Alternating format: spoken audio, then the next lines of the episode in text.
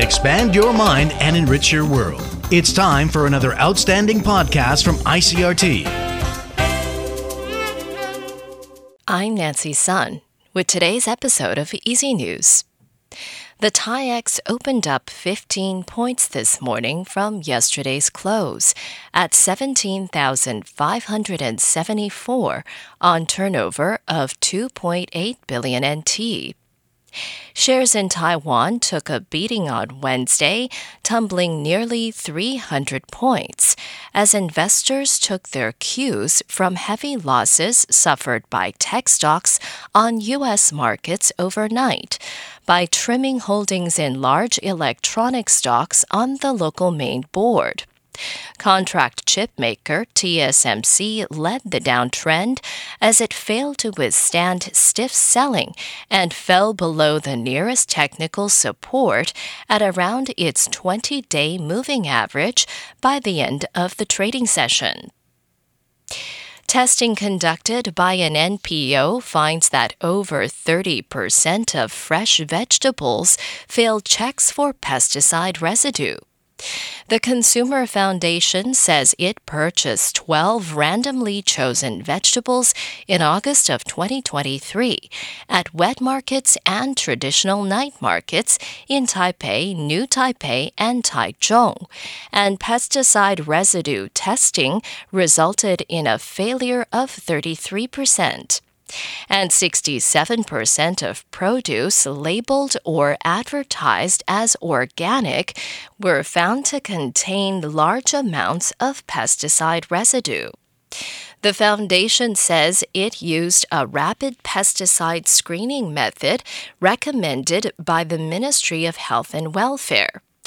It noted that suppliers of farm produce incorrectly labeled as organic can face fines of up to 300,000 NT, according to government regulations. The foundation urged consumers to check whether vendors selling organic vegetables have a certificate indicating they have been certified to sell such produce and that it contains the name of the certification body and a registration number. In international news, rescuers in Japan are braving the cold in a race against time as they search for survivors along the country's western coastline after a powerful earthquake earlier in the week left at least 77 people dead and 35 missing. A downpour and possible snow are expected, raising the risk of landslides.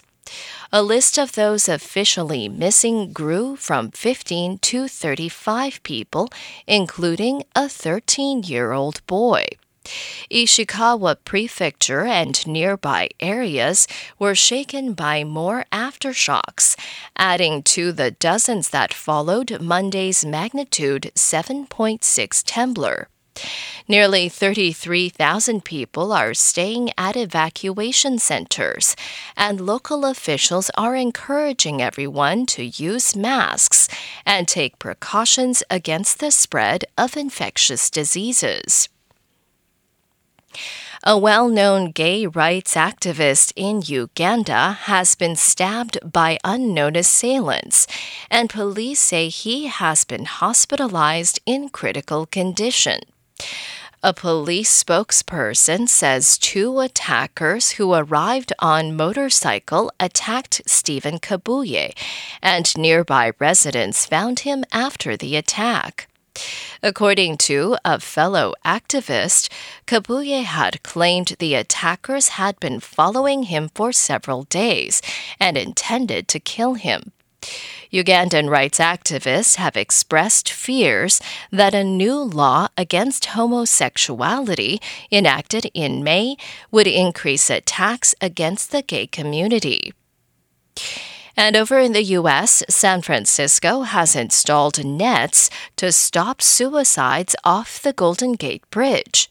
The AP's Donahue reports. Nearly 2,000 people have plunged to their deaths since the bridge opened in 1937. Iron worker Ed Reyes says the nets are on both sides of the bridge. It's stainless steel and it's has some give in it, uh, and it's designed to catch people as they fall into the net. Dayna Whitmer's son committed suicide at the Golden Gate Bridge in 2007. Suicides by so many methods have decreased, and Golden Gate Bridge is the only one that's increased. Whitmer doesn't think her son would have jumped if the nets were there. They're going to go, Well, I can't do this. Um, let me go find another method. Critics say it's a lot of money to spend to deter people who are determined to end their lives and who will just find another way to do it. I'm Ed Donahue. And that was the ICRT news. Check in again tomorrow for our simplified version of the news, uploaded every day in the afternoon. Enjoy the rest of your day. I'm Nancy Sun. Hey there. I hope you've enjoyed today's episode. If you'd like to hear more from ICRT, you can check out our other podcasts. We've got Taiwan Talk, where we chat with a new guest every Monday, Taiwan This Week, a roundup of the news in Taiwan every Friday, and English in the News for useful English expressions explained in Chinese. For some lighter news in both English and Chinese, check out News Bites and News for Kids. And if you enjoy them, tell a friend. Thanks for listening.